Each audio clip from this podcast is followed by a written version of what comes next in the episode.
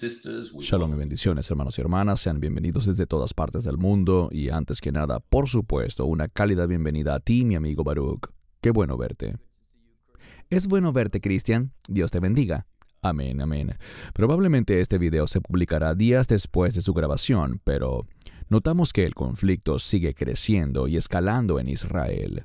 Así que para que la audiencia pueda estar tranquila y saber de ti, ¿cómo estás tú y tu familia? Estamos bien, nos sentimos muy seguros, no hay estrés ni ansiedad en nuestro hogar. Así que estamos bien, y aprecio a las personas que están orando, orando por Israel, orando por nuestros soldados, orando por nuestro liderazgo para que tomen decisiones acertadas. Y creo que esa es una de las cosas de las que hablaremos hoy. ¿Cómo deberían tomarse decisiones en circunstancias como esta? Exactamente, es el tiempo perfecto para discutirlo. Y solo para profundizar un poco, esto responde en su mayoría a muchos correos electrónicos y comentarios que hemos recibido, ya sea por las actualizaciones de video que hemos hecho juntos, Baruch, o las que has hecho tú solo, o incluso con George en Rumania y en otros lugares. Hemos visto además una minoría pequeña, pero muy ruidosa, que nos escribe y nos hace preguntas como, no estamos de acuerdo contigo y con Baruch en que Israel tenga derecho a defenderse. Dios debería ser el único que mate personas, ¿no es así? Algunos incluso han llegado al extremo de cuestionar si deberían existir soldados que maten a otras personas. Estos son autodenominados cristianos que cuestionan si deberíamos incluso tener soldados en batalla, como los estamos viendo ahora en Israel. Creo que debemos buscar, como siempre decimos Baruch, Busquemos lo que la escritura dice en lugar de nuestras propias opiniones. Así que lo que vamos a ver es la perspectiva de un creyente versus la perspectiva de un no creyente. Y algo muy importante, el papel de los soldados en las escrituras. Así que iniciemos, Baruch. A manera de introducción, hay muchas guerras mencionadas en la Biblia. Guerras de conquista, en Josué 1.6, guerras civiles, en 2 de Samuel, e incluso una guerra en el cielo, en Apocalipsis 12. Por supuesto, las guerras implican matar. No hay manera de evitarlo. Sabemos que el asesinato es pecado, como dice Éxodo 20. Pero, ¿qué pasa con el asesinato de un combatiente enemigo durante tiempos de guerra? De esto empezaremos a discutir ahora mismo. Leeré Josué 5:14 y te daré la palabra para que nos brindes el contexto de esto. Entonces él dijo, no, sino que ahora he venido como comandante del ejército del Señor. Y Josué cayó rostro en tierra y adoró, y le dijo, ¿qué dice mi Señor a su siervo? Tienes la palabra, Baruch. El contexto aquí es la batalla de Jericó, que se avecina, y vemos que el capitán del ejército del Señor y eso es literalmente lo que dice, de las huestes o el ejército del Señor. Vemos que Dios los condujo a la guerra. Ese es un punto importante que necesitamos ver. Muchas veces, y vemos varios ejemplos de esto, de hecho, Joab le dijo a David que si Dios nos lleva a la guerra, vamos, pero si Dios no nos lleva, no vamos. Creo que lo importante aquí es que como dice el libro de Zacarías, lo dice muchas veces, somos llamados a ejecutar la justicia y no podemos permitir que la injusticia quede impune. Pensar que solo Dios puede lidiar con la injusticia y que Él tiene que actuar directamente no es algo que tenga base bíblica alguna. El pueblo de Dios es llamado a ejecutar la justicia, y a veces eso significa ir a la guerra. Como bien señalaste, el mandamiento es no asesinarás, realmente no dice no matarás. Gracias. Josué 8 del 1 al 2. Ahora el Señor dijo a Josué, No temas ni desmayes, lleva contigo a todo el pueblo de guerra, levántate, sube a Jai. He aquí os he entregado al rey de Jai, a su pueblo, a su ciudad y a su tierra. Harás con Jai y su rey como hiciste con Jericó y su rey. Solo tomaréis como botín sus despojos y sus ganados. Prepara una emboscada para la ciudad detrás de él. Antes de darte la palabra, creo que aquí el contexto también es importante. El Señor está dando instrucciones sobre cómo ir a la guerra. Pero, ¿qué puedes comentar al respecto, Baruch? Bien, Él está guiando al pueblo con una estrategia para que tengan éxito. Hay dos cosas aquí. cuando leemos la Torá, nos encontramos a veces con algo que se llama Geram. Y Geram es cuando todo es destruido, todas las personas, incluidos los niños, todos son destruidos. Por lo general esto tiene que ver con un pueblo que es idólatra. En otras oportunidades se les permite tomar los despojos de la guerra, como en este caso, donde vemos que el ganado puede ser su botín o despojo, como prefieras traducirlo. Pero la razón por la que a veces se habla de Geram, la aniquilación absoluta de todo, es enviarle un mensaje al mundo, a las naciones alrededor. La mayoría de las veces, las naciones iban a la guerra por objetivos financieros para beneficiarse de ese botín que podían tomar del enemigo. Pero a Israel con frecuencia se le ordenaba no tomar nada, para demostrar que no estaban motivados por razones financieras al liberar una guerra, sino por un propósito santo, un propósito sagrado, es decir, algo relacionado con la voluntad de Dios, y que no había beneficio personal para ellos, aparte de deshacerse del mal y de todo lo que le desagrada a Dios. Correcto, y lo veremos un poco más adelante, especialmente lo que menciona sobre la aniquilación. Además, la Biblia nunca condena las acciones de un soldado que sigue órdenes en el campo de batalla, así que veamos esto un poco más en detalle. Primera de Samuel 15:3. Ahora ve y golpea a Amalek y destruye por completo todo lo que tiene, y no le perdones, sino que mataréis tanto al hombre como a la mujer, al niño y al infante, al buey y a la oveja, al camello y al asno. Quizás quieras volver a lo que acabas de decir, Baruch, porque creo que esto encaja perfectamente en esa categoría. Esto habla de ir a la guerra por las razones correctas, no por interés material ni por ningún beneficio personal, sino para alejar el mal. Y esto es algo que creo que el mundo está perdiéndose hoy en día. Si llevamos esto al contexto actual, estaba viendo las noticias y escuché que el presidente Biden, y te comento que la gente se enfada cuando hablamos de política, pero no estamos hablando de política, solo estamos discutiendo la situación, lo que está pasando y sus diferentes actores. Los Estados Unidos y otros países también quieren un alto al fuego humanitario.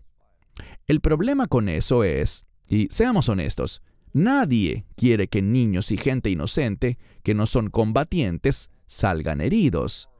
Nadie quiere eso. El ejército israelí tampoco quiere eso. Pero, al librar una guerra contra el enemigo y ejecutar la justicia y defender lo que es correcto contra aquellos que hacen el mal, desafortunadamente, a veces personas inocentes serán heridas. Y si son inocentes y resultan heridas o mueren, es trágico, pero es consecuencia de la guerra. Lo que sucede es, y hemos visto ejemplos de esto, cada vez que envían ayuda humanitaria, ¿quién la recibe? Pues la reciben los terroristas, no el pueblo, la recibe jamás. Y vemos, por ejemplo, que el hospital tenía el combustible que necesitaba, pero los terroristas vinieron y se lo llevaron. Así que lo que la gente debe comprender es que estos llamados esfuerzos humanitarios, y mentalmente pensamos, claro, eso es bueno, por supuesto, pero en realidad todo será usado por el enemigo, y al final, más soldados israelitas morirán, y más cohetes serán disparados, y más civiles aquí en Israel resultarán heridos. Esa ayuda no sirve a un propósito justo. Y como dijiste, en el contexto de lo que está ocurriendo en Israel ahora, estamos hablando de personas perversas y malvadas, el grupo Hamas, que utiliza a su propia gente como escudos humanos. Son cobardes, se esconden entre mujeres y niños, y esto es lo que el mundo no ve. Esto es en lo que el mundo realmente no se enfoca. Vemos muchas de estas entrevistas y realmente no se puede tener una entrevista o un debate con estas personas. Estoy hablando de los palestinos, porque simplemente no quieren escuchar, están cegados por el odio, solo hablan y hablan sin que haya un pensamiento racional. Por supuesto hay un problema espiritual muy grande con estas personas, pero si personas defienden a un grupo terrorista que utiliza a su propia gente, incluyendo a niños, como escudos humanos, hay algo seriamente mal en ellos. Hablaremos un poco más sobre eso más adelante. Pasemos ahora a Mateo 8 del 7 al 10. Y Jesús le dijo, aquí le hablaba a un centurión romano, aunque en breve Baruch les dará más detalles del contexto. Sigo leyendo. Yo vendré y los sanaré. El centurión respondió y dijo, Señor, no soy digno de que entres bajo mi techo, pero di una sola palabra, y mi siervo quedará sano. Porque también yo soy un hombre bajo autoridad, que tengo soldados debajo de mí, y yo digo a este ve, y va, y a otro ven, y viene. Y a mi siervo, haz esto, y él lo hace. Cuando Jesús lo oyó, se maravilló y dijo a los que le seguían, De cierto os digo que ni siquiera en Israel he encontrado una fe tan grande. Te daré la palabra, Baruch, porque debemos examinar esto un poco más. Bien sea esta escritura u otras escrituras, es muy importante ver que a estos hombres que eran soldados, jamás se les reprendió por cumplir sus deberes como soldados, ni se les dijo que debían cambiar de profesión. Un detalle muy importante. Tienes la palabra, Baruch. Sí, y además en este contexto, él es un opresor contra el pueblo judío. Eso es lo que Roma estaba haciendo. Pero en el Evangelio de Lucas dice que este hombre amaba al pueblo judío y que incluso fue clave para la construcción de la sinagoga en Capernaum. Esto dice mucho sobre él, y quizás la razón por la que recibió esa respuesta de parte del Mesías era que él entendía la autoridad. Y tu punto es extremadamente válido, dado que no vemos que él esté siendo reprendido por su profesión, por ser un soldado. Vemos que es un personaje único en el sentido de que ama a quienes gobierna.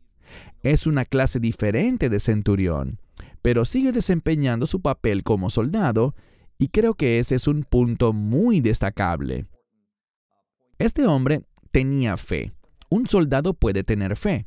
De hecho, algo que me ha inspirado es ver cómo el ejército israelí ora, cita las escrituras, pide el favor de Dios, busca la ayuda de Dios para entrar en la ciudad de Gaza, o en la franja de Gaza, no solo en la ciudad, sino en toda el área, con el fin de, número uno, liberar personas. Estoy seguro de que los rehenes están esperando a alguien que los ayude y los rescate. Y eso es lo que olvidamos cuando decimos, oh no, la violencia nunca es buena, Dios la prohíbe. Esa inactividad, esa posición teológica incorrecta, fomenta que el mal prospere. Un punto rápido que está sucediendo en Gaza es que en estos últimos días hemos visto una pequeña resistencia entre la gente de Gaza contra Hamas por lo que está ocurriendo. Hubo una noticia donde una persona sostenía a su hija muerta y decía, jamás mató a mi hija, porque, una vez más, él vivió eso que tú explicabas, jamás usa a las familias como escudos. Así que debemos hacer lo correcto. Insisto, ¿lamentamos que las personas inocentes resulten heridas o muertas? Por supuesto, es triste, es trágico, pero esa es la consecuencia de la guerra. Gracias. Muchos centuriones o soldados son mencionados en el Nuevo Testamento y alabados como creyentes, temerosos de Dios y de buen carácter. Ahí vemos referencias a estos pasajes. La Biblia también usa términos militares para describir ser fuertes en el Señor, ponerse toda la armadura de Dios que vemos en Efesios 6, incluidas las herramientas del soldado, elementos como el yelmo, el casco, el escudo y la espada. Por todas partes en la Escritura hay referencias a batallas y guerras, así como enseñanzas y comparaciones entre la vida cristiana y la guerra, y de los creyentes como soldados. Entonces, ¿Qué nos puedes decir sobre todo esto, Baruch? Bueno, creo que es Pedro quien dice que seamos buenos soldados en el ejército de Dios. Y no pensemos en esto solo como una metáfora, porque, como está señalando ahora, se nos instruye a librar una guerra espiritual. Y la guerra espiritual también puede tener algunas implicaciones físicas. Defender a aquellos que están siendo atacados y son víctimas de la violencia es lo que se nos pide. El problema es, y lo que muchas personas olvidan, es una interpretación correcta del versículo que siempre citan. Pon la otra mejilla.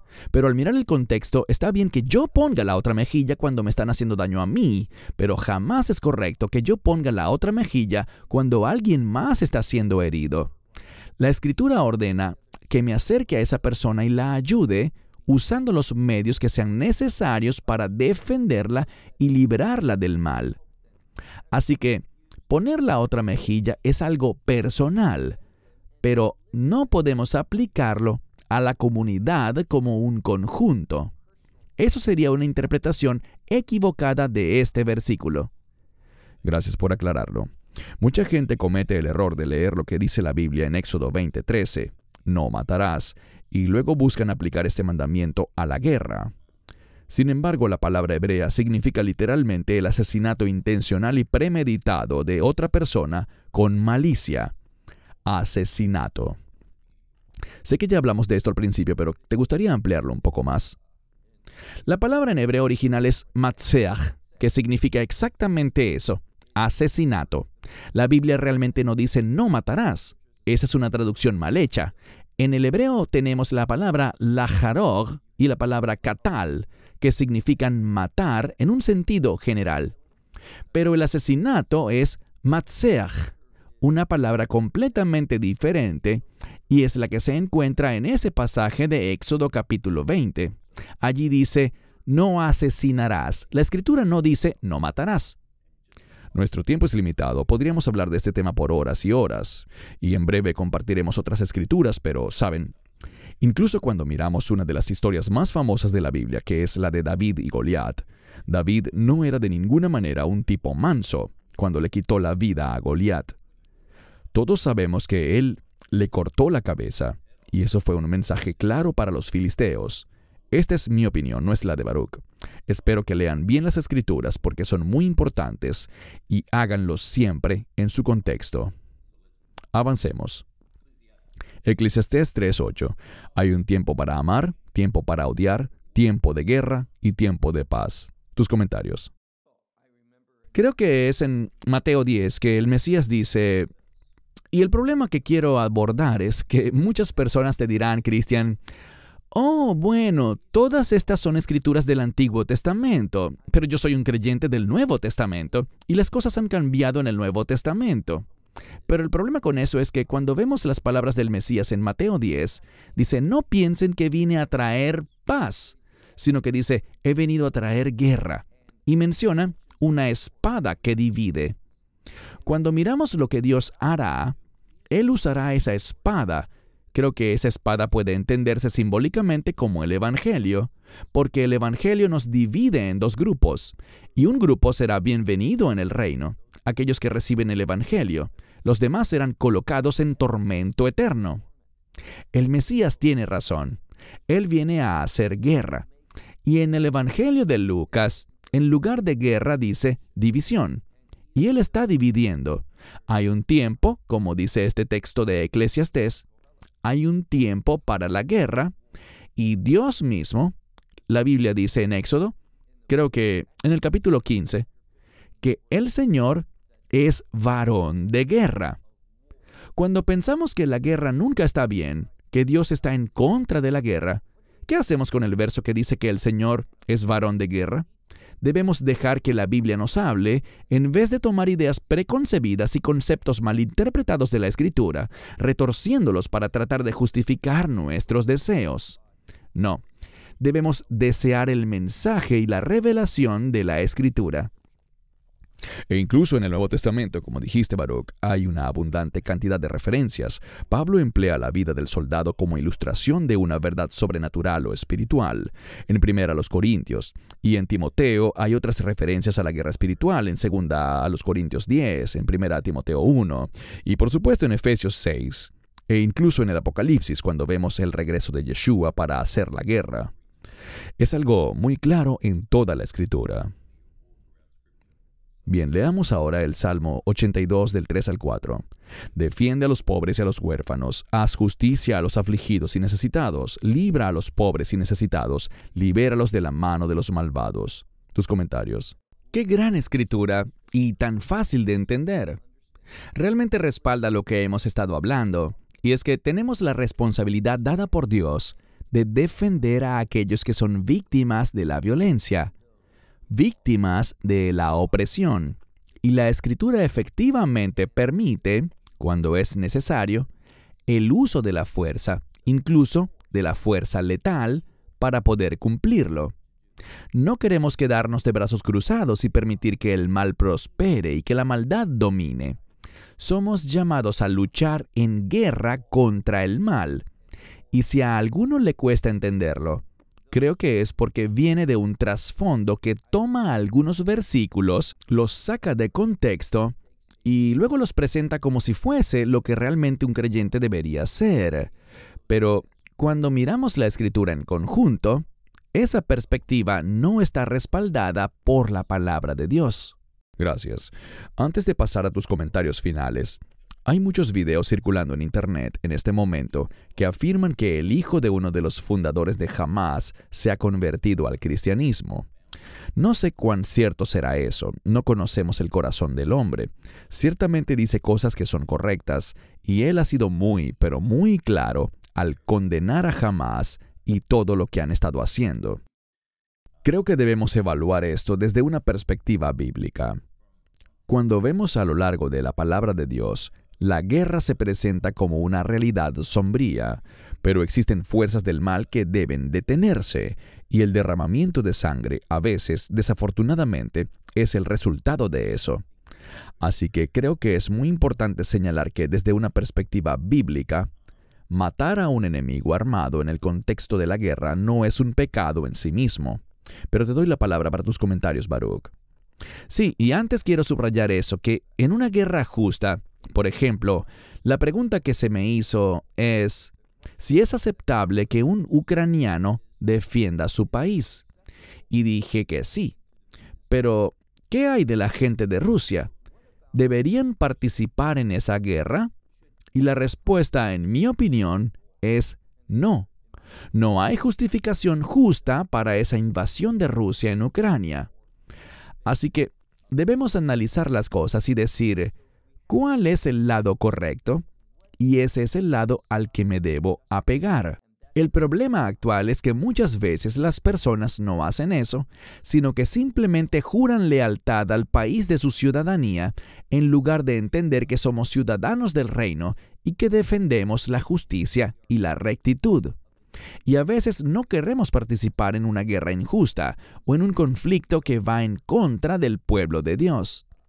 Pero para concluir el tema de hoy, quiero que miremos tal vez una escritura y esta se encuentra en el segundo libro de Reyes, capítulo 3, versículo 19.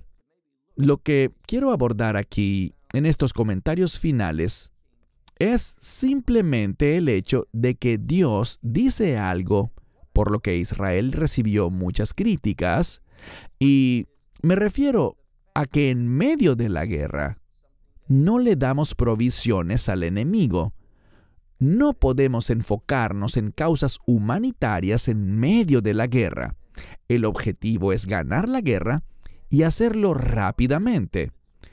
Y todo este llamado a una respuesta proporcional, Cristian, lo único que hace es alargar la guerra y provocar un sufrimiento más prolongado. Un ejemplo perfecto es Siria. Fíjense lo que ha sucedido en Siria ha estado ocurriendo durante unos que siete, ocho años, y todavía vemos personas asesinadas sin piedad por ISIS y sus seguidores allí en Siria. ¿Por qué? Debido a la falta de una acción decisiva que le ponga fin a la guerra.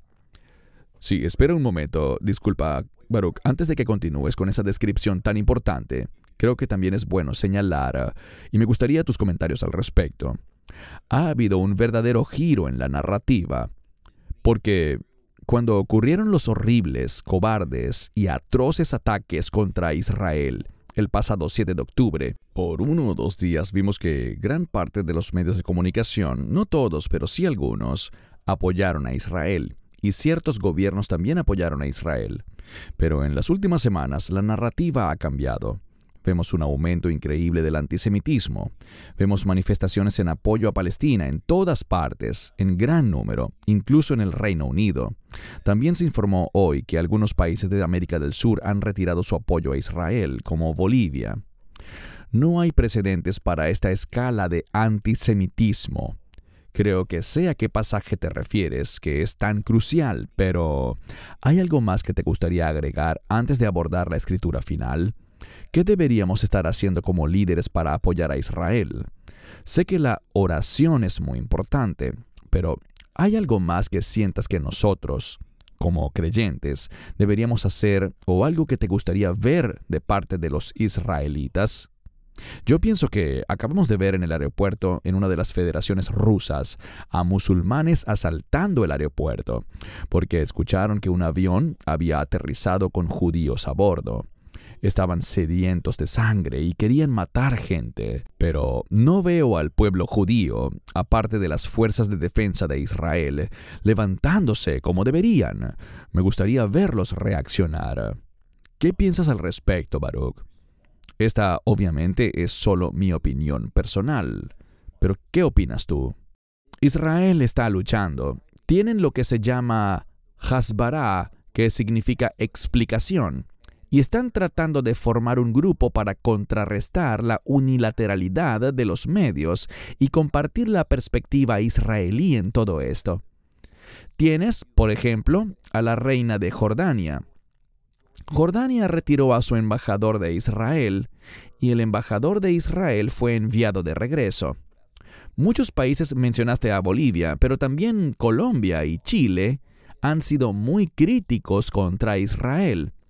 Y la realidad es que veremos que más y más países, me doy cuenta de que Australia, en una votación clave, se abstuvo en las Naciones Unidas de apoyar a Israel, lo cual es una acción cobarde, Baruch. Ya hemos visto esto antes del gobierno australiano. Sí, correcto, pero sabemos que al final todas las naciones se volverán en contra de Israel. Anoche vi un mapa, creo que podemos mostrarlo aquí en pantalla, Sí, los países que se abstuvieron son los que se ven en blanco. Los que están en contra de Israel son rojos y, como ven allí, casi todo el mapa está en rojo. Y hay muy pocos países azules que representan el apoyo a Israel. Lo que sabemos proféticamente es que todo país de este mundo se volverá contra Israel en los últimos días. Y mi esperanza es que los creyentes los cristianos puedan ver que esto está sucediendo hoy. Has dicho muchas veces, y estamos muy de acuerdo el uno con el otro, que las cosas están convergiendo hacia el fin de los tiempos. Y está sucediendo rápidamente. Dios puede acelerarlo Dios puede ralentizarlo. Nunca establecemos fechas, eso es clave. Las cosas definitivamente se están acelerando en este momento y mi esperanza es que la gente pueda verlo, pues he sido criticado por personas que dicen, ya sabes, no todo el mundo se volverá en contra de Israel, no todo el mundo hará eso. Pero, ¿qué? Es casi lo que estamos viendo hoy, apenas con este problema, y no va a mejorar, se volverá más hostil. Es lo que estamos viendo hoy ha señalado lo que sucedió en una de las federaciones rusas, esa hostilidad en el aeropuerto, y hay un creciente llamado que puede que muchos no sepan, pero cuando claman por una Palestina libre y quieren que Palestina abarque desde el río hasta el mar, lo que están pidiendo es la aniquilación de Israel. Tienes a las Naciones Unidas, no a todas las Naciones Unidas, pero a un diplomático de alto nivel que dice que él cree en una solución de un solo Estado. Y yo también. El problema es que yo creo que ese Estado debe ser Israel y él cree que Palestina. Así que el mundo se está volviendo rápidamente en contra de Israel. Y estamos viendo exactamente lo que dice la Escritura. Y mi respuesta es, ¿qué hará el creyente individual? Correcto. Bueno, ahora sí te daré la palabra para revisar este pasaje y para tus comentarios finales. En conclusión, me gustaría compartir una sola escritura contigo para que puedas entender la posición de Dios. Se encuentra en Segunda de Reyes capítulo 3, versículo 19. Y esto es, literalmente, después de que el enemigo ha sido derrotado. Y esto es lo que Dios dice. Él dice, deberás atacar, y esta palabra implica un ataque mortal.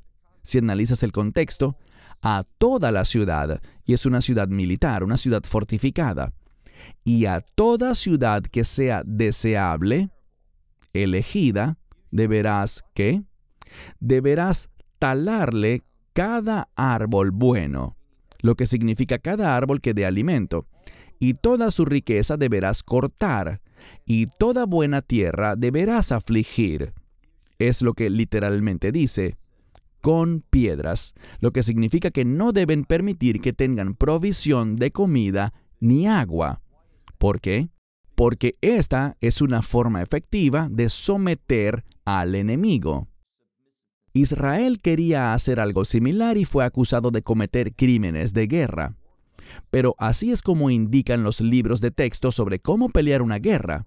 Debes cortar la comunicación y cortar todos los recursos. Y la razón de esto es que eso provoca una rebelión interna cuando el pueblo tiene hambre y sed. Eso causa una rebelión. Y esos enemigos se convierten en tus activos porque se levantan contra quienes están en el liderazgo. Así es como se deben luchar las guerras, de acuerdo con la Biblia. Y lo último que diré es lo siguiente. Solían lucharse guerras hasta que se diera una rendición incondicional. Y eso es lo que se debe hacer aquí. El enemigo tiene que rendirse totalmente y de manera incondicional, hasta ese momento debes seguir luchando e hiriendo al enemigo hasta que eso ocurra.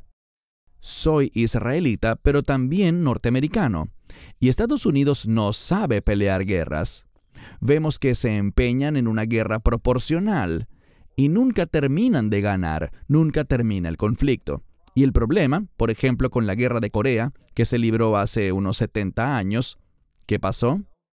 Bueno, sabemos esto. La gente sigue sufriendo terriblemente en Corea del Norte, porque la guerra no se terminó como debió haber terminado. Todos estos errores le producen mayor sufrimiento a los ciudadanos a los que yo amo, a los individuos a los que el Señor ama. La guerra debe terminar como dice la Biblia, con una conclusión definitiva. Gracias, Baruch. Agradezco este tiempo. Y disculpa, Cristian, no sé si puedes oírlo, pero si lo oyes, estamos siendo atacados en este momento por cohetes. Ok, eh, podemos detener esto y... Si tienes que bajar al refugio, hazlo ahora. No, no, no, ¿por qué no continuamos? Quizás la audiencia pueda escuchar lo que ocurre. Mi familia está bajando al refugio en este momento. Mi familia está bajando al refugio en este momento. Acaban de sonar unas dos explosiones. No creo que hayan sido aquí en nuestro barrio, sino un poco más adentro en la ciudad, pero esto demuestra que aquí no existe alto al fuego. El enemigo sigue atacando, y esto es parte normal de la vida para todos aquí en Israel. Sí, y lo triste es que como hablábamos hoy, están clamando por esfuerzos humanitarios y suministros que, por supuesto, solo van a jamás y nunca llegan a las personas que realmente lo necesitan. Pero, sin embargo, tienen suficiente dinero para todos estos cohetes y otras armas también. Otro detalle que los medios no reportan. Gracias por tu tiempo, Baruch. Oramos por la bendición y protección del Señor para ti y para todo el pueblo en Israel, y espero que esto arroje algo de verdad bíblica y luz sobre este tema para todos. Baruch desde Israel y un servidor aquí en Sydney, Australia, les decimos shalom, y bendiciones. Esperamos que te hayas edificado con el mensaje de hoy y lo compartas con otros. Te invitamos a seguir nuestros estudios cada semana por este canal y por el portal de YouTube de Amarás a Israel. También puedes descargar nuestra aplicación móvil gratuita Mi Estudio Bíblico. Finalmente, para obtener más información sobre nosotros, visita nuestra web amarazaisrael.org, donde encontrarás otras conferencias de Baruch en audio, video y texto. Hasta el próximo programa. Que el Señor te bendiga en Yeshua Hamashiach, Jesús el Mesías, mientras caminas con Él. Shalom desde Israel.